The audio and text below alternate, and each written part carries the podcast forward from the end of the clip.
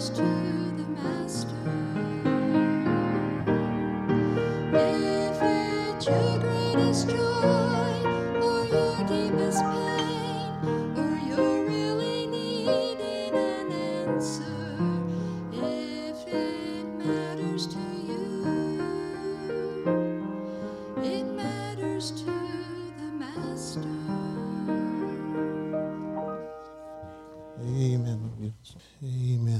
Amen. Turn in our Bibles um, to the book of Acts. We're going to look at a few verses there. Acts chapter 9. A couple prayer requests that, you know, we've had a lot of people have surgery or going to have surgery. I'm going to give you a little update. Ann Hilton is now in um, rehabilitation. She's at a, a, the process over by Indian, um, what's it called? Indian Pathway? NH, she's in NHC right beside there, and she'll be in there for probably a week or two. Keep her in your prayers. She fell down and broke her hip and had hip surgery. So, um, if there's one good thing about it, there are two ways of breaking your hip, and she broke it the better way of the two. And so she didn't have to have hip replacement. She's 88 years old, and so it's she's but she's a little go-getter. I'm telling you right now. She lives right behind me, and we never, hardly ever see her at her house during the day. So she's always doing things. Even the doctor said she's in really good shape. So um, she's, she's going to try to get out of there within a week, but you make sure you pray for her. And then we had Priscilla. She had her surgery this week. She's doing fine, just going to be about two weeks. You pray for her and Ray as they're trying to figure out how to get this all going the right direction. I'm sure they're listening this morning. You make sure you pray for them. Patsy had her surgery. She's back in the back, and we're thankful she's here. And she had her surgery a couple days ago. And then the young lady that just sang, she has her major surgery on Friday. So keep her in your prayers also. When you think about that, you're going to major surgery and you're, you're singing about how God hears your answers and he's, he, he- he's concerned about you. So praise the Lord for that. Let's go ahead and turn our Bibles to nine, uh, Acts chapter 9. We're going to read two verse, three verses. Let's go ahead and stand, stretch a little bit, and then we'll pray and we'll get right into this. Hey, you need to come tonight. You will not regret hearing Cody Sturgill um, sing and preach. His family will sing. Um, some of you know who Cecil Sturgill is. Cecil Sturgill is his uncle, all right? So I know Cecil's going to be here on Monday or Tuesday to, to make sure he's doing a good job, all right? So you make sure you do. And I talked to him. This is why you want to come tonight. I talked to him, and he said, I only preach for about 25 or 30 minutes. So you need to come just to see if that can happen, amen? All right, so be here tonight. You'll have a good time with him. He's got that southern draw. Mark, you're going to just love him, all right? I'm telling you, he talks just like you. You're, you're going to enjoy him. You'll understand everything. We'll have an interpreter for the people from the north. If you need that, we'll have that for you. But you make sure you're here. We'll have a good time. It says in this, it says in Acts chapter 9, verse 23, it says, And after that, many days were fulfilled. Jews took counsel to kill him. But their laying await was known of, of Saul, and they watched the gates day and night to kill him. And the disciples took him by night and let him down by the wall in a basket. I want to encourage you to be faithful in the month of November. November is a great month. I love Thanksgiving. How many of you like Thanksgiving? We all know why the guys like it. There's food, football, and then there's sleep that day. Amen. And then you wake up and you do the same thing over and over again, and you can just get sick on the food that you're eating because you're going to eat so much. I can eat my body weight in mashed potatoes. Amen. I love mashed potatoes, and I'm looking forward to mashed potatoes and turkey. And so this is the month of thanks. Today we're thanking the Lord for the church. Next week we're going to be thanking the Lord for our country. Next week, next Sunday, is actually Veterans Day. And I really want to encourage you to be here because the choir is going to sing a special song. It's what we pledge allegiance to. I like those two little words, under God. And so we're going to talk about that. And there's a song, I think, in the back of the hymnal that's called Turn the Tide. I'm going to try to teach you another song next week because it's all about patriotic, about our country. Don't we live in a great country? Aren't you going to be glad when those political ads are over on Wednesday? Amen. I'm just going to have a day of, of reckoning when that happens so I don't have to hear all those. Then I'll be thankful for a car dealership um, um, advertisement at that point. But, and I'm not even looking for a car, but I'm just thankful that I'll be over. So we have that. And then the next week, we're going to talk about thanking God for the world. He gave us a wonderful world. And, and you know, we heard the report of um, the Wesco family, and I want you to keep them in your prayers. He was a man that went on deputation for two and a half years. And then he went on the field, and two and a half weeks into the field, he was shot and killed. He has eight children, and, is, and he's in Cameroon, Africa, and they have to come back. They're talking, I've seen some Facebook pages about it. You just pray for her, ranging, I think, from 15 or 14 to about seven years old. He, she has eight children she has to take care of now. And so you just keep them in your prayers. You don't understand why God does things like that. I, I don't. but I know that God has a, has a reason for why it happened. But we need to make sure we're thankful for the world. We're going to talk about our missionaries that week. And then last week, on the 25th, we're going to thank God for who He is. And we have a wonderful Savior to, to look into, and then we'll get right into Christmas, and we've got some messages about Christmas also. When you come to the church, you've got to understand there's three things of a church there is there's the church leadership, there's the church workers, and there's the church people. And let me tell you this as a pastor, I want the church people to turn into church workers, okay? There's always things you can do, amen? But when it comes to church leadership, God ordains certain things of, of, pastors and assistant pastors, and then you also have deacons and trustees. Let's look at what the Bible says. Go to 1 Timothy chapter 3, and we'll jump back to Acts in just a second. 1 Timothy chapter 3, and there's some verses in here about our, what, what the deacons should be.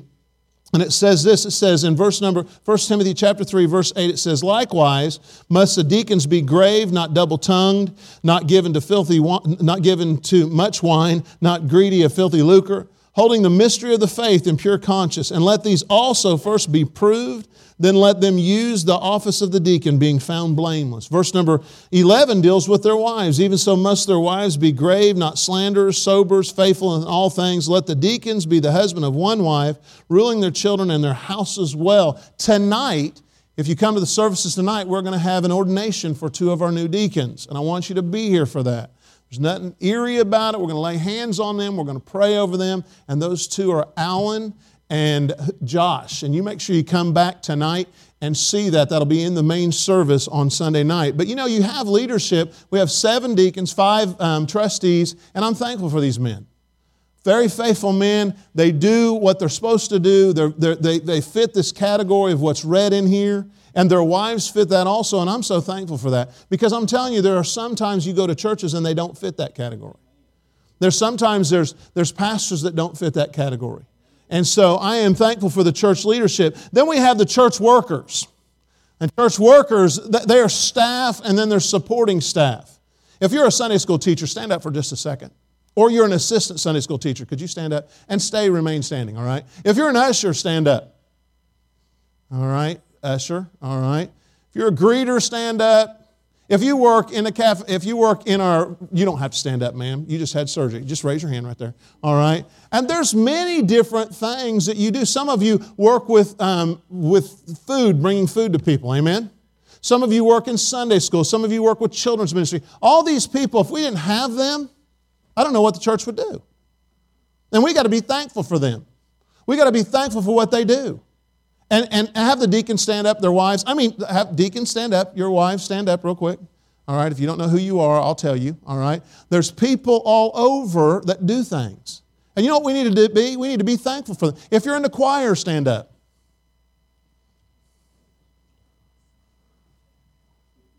There's a lot of people standing up, amen. There's some people that are sitting down that should be in the choir, amen. Praise the Lord. But just go ahead and have a seat now. You look around and you see all these people standing. They're church workers. There's always something to do. I don't know a preacher in America that has too many workers. Let me give you an example. You know, one of the things that I, I would like to do? We are taking those buses out almost on a monthly basis. Every time we go out, we have to clean off the dust off the top, and the birds like to live above it. Amen? You know what I'm looking for? I'm looking for some men that will come up and say, hey, I will clean those buses once a month. You say, well, I, I don't even clean my own vehicles. I don't care what your vehicles look like. I just care what the buses look like. Amen? I don't want to pull into um, the Biltmore. Have you ever been there? You don't want to pull into the Biltmore with a bus that's got bird mess all over it. Amen? You just don't want to do it. You don't want dirt everywhere. You don't want a tire that's flat. You just want it to be, you want it to be nice. You want it to be clean inside. And so we're using those things. I'm looking for that. Later on, in two weeks, we're going to talk about our missionaries. You know how many missionaries we have? 99 missionaries. We support $100 a month on, on these 99. You know what I'm looking for? I'm looking for 20 to 25 families that will take on either four or five missionaries where they'll correspond with them. The men can correspond with the men, and the ladies can correspond with the ladies. I want to tell you, the ladies will tell you more things than the men will tell you. You know what the men are going to say? Just pray for our ministry. Pray that God will do something. But the ladies will say, hey, pray for our kids. This is what they're going through. And we need to know that. And we're going to work with that. And we, and we want to know these missionaries.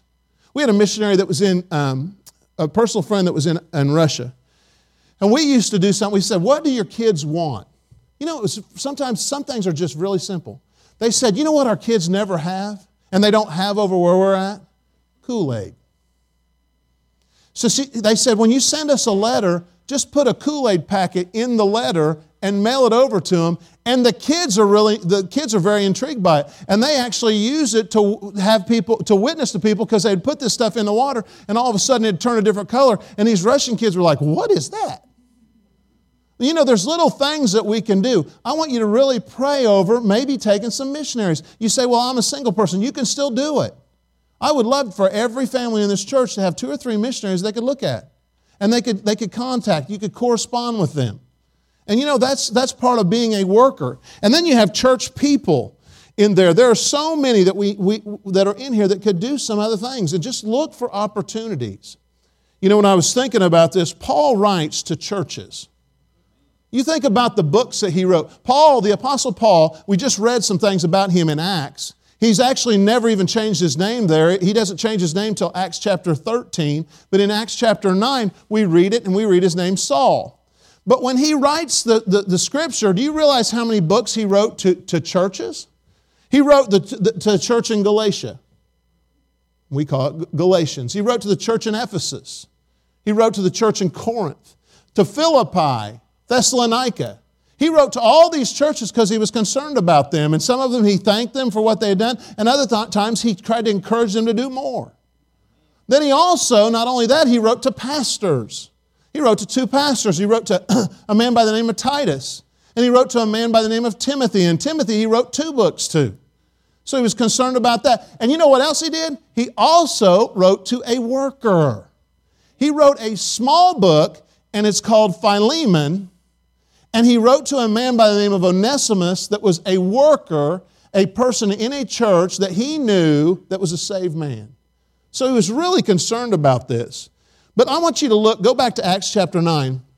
And as we're talking about the church, I want you to see this.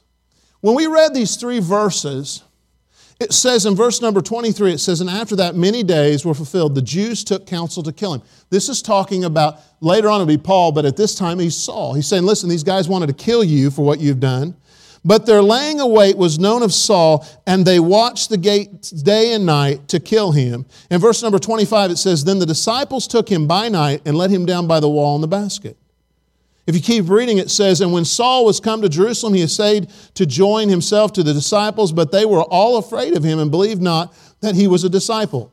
but Barnabas took him and brought him to the apostles and declared unto them how he had seen, in the, seen the Lord in the way and that he had spoken to him and how he had preached boldly at Damascus in the name of Jesus. And he was with them coming in and going out of Jerusalem.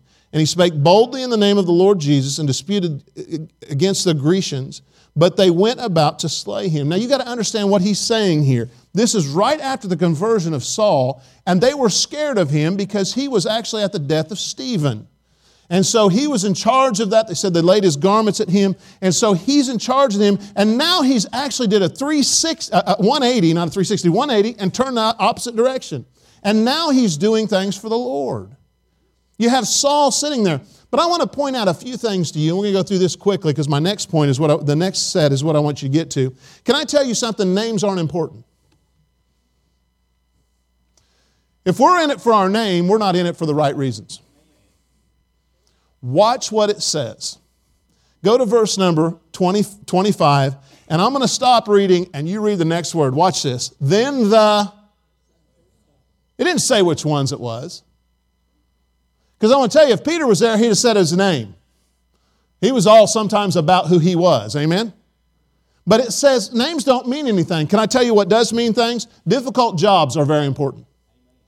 They were concerned that he was going to die, so they had to get him out. And they got him out. Responsibilities are important.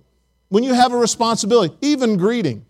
This morning, I got up and, and, and I was here early, and, and my watch changes times, amen? My cell phone changes times, all right? I don't sleep well when the time change happens. You know why? I had this thing in my mind that there's going to be a glitch in the system and it's not going to be on time. And if I'm not here, I'm going to be in trouble. There's been times when I've said my wife, I don't want to go to church. And she says, You have to, you're the pastor. And so I got here, we got here about 7:30, and I started working on stuff in my office. And I got it all done. My problem was I wasn't watching this watch or my phone. I was watching my little clock that chimes on, on above my um, bookcase. I had not changed that time. And so I'm moving around trying to get everything done. I get done and it's 9:30 and I go over to Daniel I say, "Daniel, where is the order of service? I need to know this." And I and I even said this, Gary. I said, "Where's Gary at? He's always here early."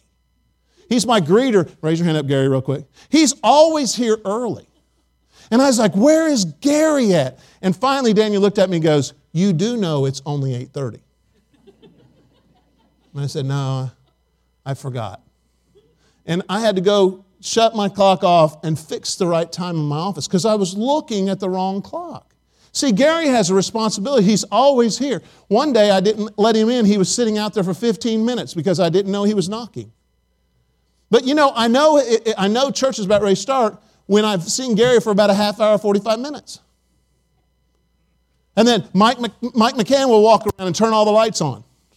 And so you're sitting here going, okay, I know what's going on. And I was just totally shocked today that no one was there and Daniel had not given me the order of service. I was mad at him.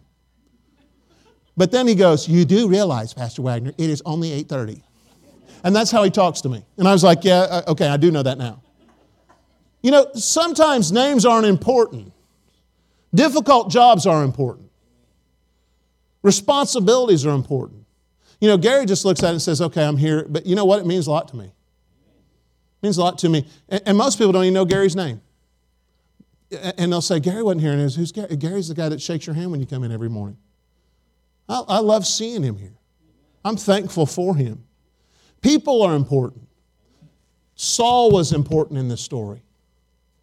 They got him out. They were trying to kill him. It's funny because in this story, he was the one that was trying to kill other people, and eventually they would try to kill him. But they got him out, and can you imagine the blessings they received because they helped him in a difficult situation? Can I tell you, people are not, names are not important.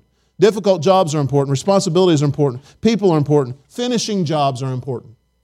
How many of you ever had a job and you never finished it?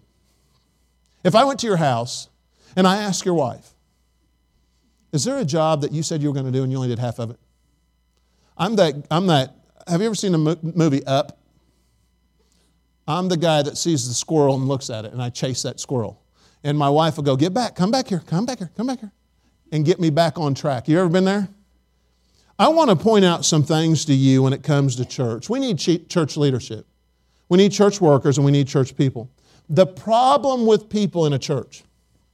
See, the church is not the drywall, the metal, the doors, the pews. The church is the people. This is just where Bible Baptist Church meets on Hilton Street. But it's not our church, we're the church. But the problem with having people in the church is that you're sinners. Anybody that don't raise your hand on this, but just think about this. Did you do something wrong this week? Probably, amen? We're all sinners. And when you deal with sinners, you have to deal with the word, break it down. What's the first three letters of the word sinners? Sin. So when it comes to church, church is not a building, church is people. When it comes to church, what do we need to be? Let's look at one of the things that he wrote to one of his churches. Go to Galatians chapter 5. Um, Galatians chapter 6, I'm sorry. Galatians chapter 6, and we're going to look at 10 verses and we'll be done. We're going to go through these really quick. Galatians chapter 6, verses 1 through 10 deal with seven things you have to deal with when you're in a church situation. With church leadership, with church workers, with church people, because we are all sinners. The first thing you've got to understand is we've got to have restoration to others. If Jesus were to walk in today, and someone was, was to be brought down to be stoned to death, and he said that statement, Of you that is perfect, cast the first stone. How many of us could cast the first stone? The man that said it was the only one in that room that could have done it. And he didn't do it because he loved you so much. He dealt with restoration. Look at the first verse. If this doesn't talk about restoration, I don't know what it does. Verse number one says this, and like I said, we'll go through these pretty quick. Brethren, if a man be overtaken in a fault, tripped up, messed up, look at these next four words ye which are spiritual. Wow. Not ye which are carnal. Well, can you tell me what they did? Man, just let me know. I'm just going to pray for them. Really? They just want information. People want information. We're sinners. But it's talking about restoration. It says, restore such an one in the spirit of what? Meekness. Now, when you think of someone meek, you don't think of someone loud. You think of someone that's doing it under tow where people can't see it and they're trying to make things right. Considering thyself, lest thou be tempted. So, the first thing we got to understand with the church is we got a rest, restoration to others. Number two, pray for others, prayer for others. Ann Hilton needs our prayers. She's an independent lady. She needs our prayers. She tells me, I'm going to get out in a week. She doesn't understand that the doctors are going to tell her when she gets out. Amen? And she's working hard. She's going to rehabilitation two or three times a day. I, t- I guarantee you there's people in that, in that place where she's at that are younger than her that can't keep up with her. And she had a broken hip. We've got to get back and understand. We need to pray for others. Look at verse number two. Bear you one another's burdens and so fulfill the law of Christ. When someone comes to you, watch this. I know a lot of people that say they'll pray for you and they don't ever do it. I, I don't know what's happened, but in the last six months, I have just been, I've been burdened for some of my preacher friends. And on Sunday morning, we text each other left and right, talking about prayer requests. And I talked, I, I, there were two of them this morning that I preached, uh, that I, that I text because I want them to know that I'm praying for them. There's a preacher in Illinois that I prayed for, and I text this morning. There's a preacher up in Pennsylvania that I, that I pray for every day. But don't tell people you're going to pray and don't pray. Prayer is a big thing, probably the, the, the biggest thing that we overlook. How much God can change a life by prayer. My wife is a walking answer to prayer. She's not here today. She has a, a, a migraine, and she's dealing with it right now. She's, hopefully, she'll be here tonight. But just to see her walking around and being able to talk to her, that's, that's a prayer request answered. I remember when um, I, I, we sent it out and we, we talked to people when she was going through that cancer, and, and I remember getting phone calls from preachers I didn't even know they knew it existed. And they would call me and they would text me and say, I'm praying for you, brother. That meant the world to me. And I think that's what changed what was going on in her life. God answered some prayers. We've got to pray for each other. The next thing is you've got to examine yourself. Look at verse number three It says, For if a man think himself to be something when he is nothing, he deceiveth himself. But let, let every man prove his own work, and then shall he rejo- have rejoicing in himself alone and not in another. Examine yourself. Make sure you're in the right spirit. You, you, if, if you are going to the throne of God, you want to make sure that you and God are all right. That you, you have nothing between your soul and your Savior, as the song says. We've got to get back to understanding that as a church. Restoration to others, prayer for others, examining yourself, and then pray for yourself. Look at the next verse. But for every man shall bear his own burden. I don't know what your burdens are, but I do know you have some burdens. Is there, if I ask, it's, it's kind of humorous to me when I say, Does anybody have a prayer request? Because I have numerous ones. And so do you. And some of you are more closed. You don't want people to know about it, and that's, that's fine. But most of us have prayer requests. And you know what? Some of the time, the person we let down the most is ourselves. Our, we, will let, we will let God down. I will let God down more than anybody else around me that I know of. And so we need to pray over ourselves, carry these burdens, but then give them to the Lord. So the first thing we need to do is restoration. The second thing we need to do is we need to pray for others, examine ourselves, pray for yourselves, and look at verse number six. Let him that is taught in the word communicate unto him that teacheth in all good things. The thing we need to do as a church, we need to communicate with each other. If you've got a prayer request, give it to me. If you've got a prayer request, give it to somebody else. Let them pray. It, there's strength in numbers. But we need to communicate. Have you ever been offended by somebody and never went and approached them? Well, how is that ever going to be taken care of? If I offend somebody and you never tell me that I offended you, I can't fix it. Have you ever said something that's wrong? all the time. And you might offend somebody. And if they don't come to you and say, hey, I don't want everybody to come to me, I don't want everybody to say that I've offended them, okay? I know there's going to be some of them. Russ is going to come to me and say, you've really offended me. I can tell you that right now. Uh, but, but, and maybe Lindsay, but um, it's a family thing, okay? But we've got to get back to where we communicate. That's what the church is supposed to do. If I, I can tell you right now, if you were to ask Peter something about if he had a prayer request, I could tell you who he'd, pray, who he'd tell you to pray for. Who would it be? Amanda. Because he's communicated that with us. And so, well, he, and Pete likes to tell you information. You know why? Because it's his daughter. If it was my daughter, I'd want you to know. And man, we've got to get where we communicate with people. If we're not communicating as a church, we're not going to get anything done. Can you imagine as a choir director if I got up and said, okay, just pick your favorite hymn and turn to it? All the choir picks it, and then I say to the piano player, pick your favorite hymn. He starts playing it, and everybody sings their own song. We'll try that tonight, see how it goes, amen? Cody Sturgill will be going, Are they speaking in tongues? That's not how it works. It's got to be communication. Go to the next one. We've got to work for others. In verse number um, 7 through 9, it says this Be not deceived, God is not mocked, for whatsoever man soweth, that shall he also reap. For he that soweth to his flesh shall of the flesh reap corruption, but he that soweth to the Spirit shall of the Spirit reap life everlasting. And let us not be weary in well doing, for in due season we shall reap if we faint not. We've got to work for others and for God. Sometimes I think that, Larry, sometimes I think we're at, at a point where if we would just go one more step, we'd actually see where God's blessings were. We stop before we should. We stop before we should. Remember, he's writing this to a church. He wants the church to do what he's saying. And this is God telling him what to say. This is not Paul's opinion, this is God's word.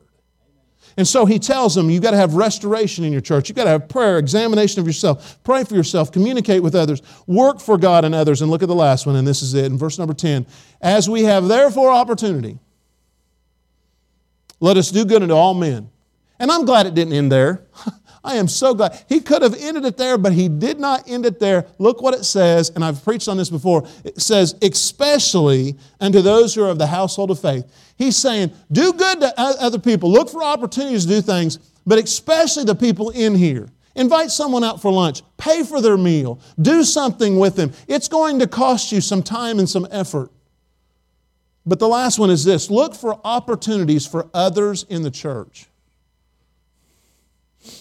Sometimes you just got to thank the Lord for who they are. Sometimes it's just dropping them a note. Man, I've been praying for you. You ever had, you ever had a note given to you and someone tell you they're praying for you and you received it right when you needed to receive it? I remember one particular time that I needed $100 when I was in, in, in Kentucky and I needed to pay a bill. And so I, I said, Lord, I need $100 for this. I don't have the money right now. I need $100.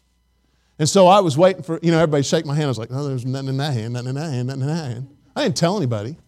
And I started shaking hands and we got done. And and it was uh, on a, on a Wednesday. I said, Lord, I need this money by tomorrow. And so I went to the, to the post office because that's where we got our mail for the church. And I opened up the thing and there was no money. There was no, I was thinking there was going to be an envelope in there. And I was just praying, Lord, it's going to be in there. It's going to be in there. And I just said, Lord, it's going to be in there. Just put it in there and it's going to be okay. And so I opened it and there was nothing in there. I was like, Lord, did you not hear me? And you know what? He heard me. It was just on his timing. And so I, ran some errands, and they always put the mail in the morning at about 11 o'clock. I was there at 12 o'clock, and I was like, oh, man. And so I swung by it. I saw it one more time. I was like, man, I'm going to pray the Lord gives me this. And I, I, this is the only time I've ever done this. And so I went to the mailbox, and, and it was like 3 o'clock. I said, maybe. Uh, and, I, and that was the time, the first time I went in there, I was sure he was going to do something for me. That time I just went out of, I was moping about it, and I opened it up, and sure enough, there was a letter in that box that was empty. And I opened it up, it had no address, uh, return address. And I opened it up, and I opened up the end, and four $20 bills fell out the end of it. You know how sometimes we're ungrateful? I was like, Lord, I said a hundred. And so I went, and I opened up the envelope. Sure enough, there was a $20 bill stuck in there. And you know what I got to do? I mean, when I drove back from the post office to the church, I don't think my tires touched the ground, amen. I was walking on cloud nine. You know what's interesting about that? Is the day that I needed it, Brother Bowen, was not the day that they mailed it. They had mailed it two or three days before that. And the time that I needed it, God knew exactly when I needed it. And it wasn't on my timing the first time, it was on God's timing the second time I went back to the same, same box and it was there. Can I tell you, we serve a great God? We've got to look for opportunities to help each other. Thanksgiving and Christmas to some people are some of the most lonely times. You might have a neighbor that doesn't even care, doesn't even know that anybody cares about them. We're going to go to the Brookdale and give gifts to them uh, like we always do at Christmas time. Bernard always uh, heads that up, and we always do that. But there's some people at Brookdale that no one ever comes and sees. They need to see a church that cares for them. The church has seven things we, we must do. We must restore each other, restoration to others, prayer for others, examine of, of ourselves, pray for yourselves, communicate to, to others, work for God and others, and last, look for opportunities for others. And I'm, you know what? We have a great church here, and I love this church, but there's always things we could do. Paul writes to these churches because he loves them. Many books are written in the Bible about churches, about pastors, about people. And we must fulfill what God has for us. It's not always easy. Sometimes the lowest times of my life are when I'm concerned about me. You ever been there?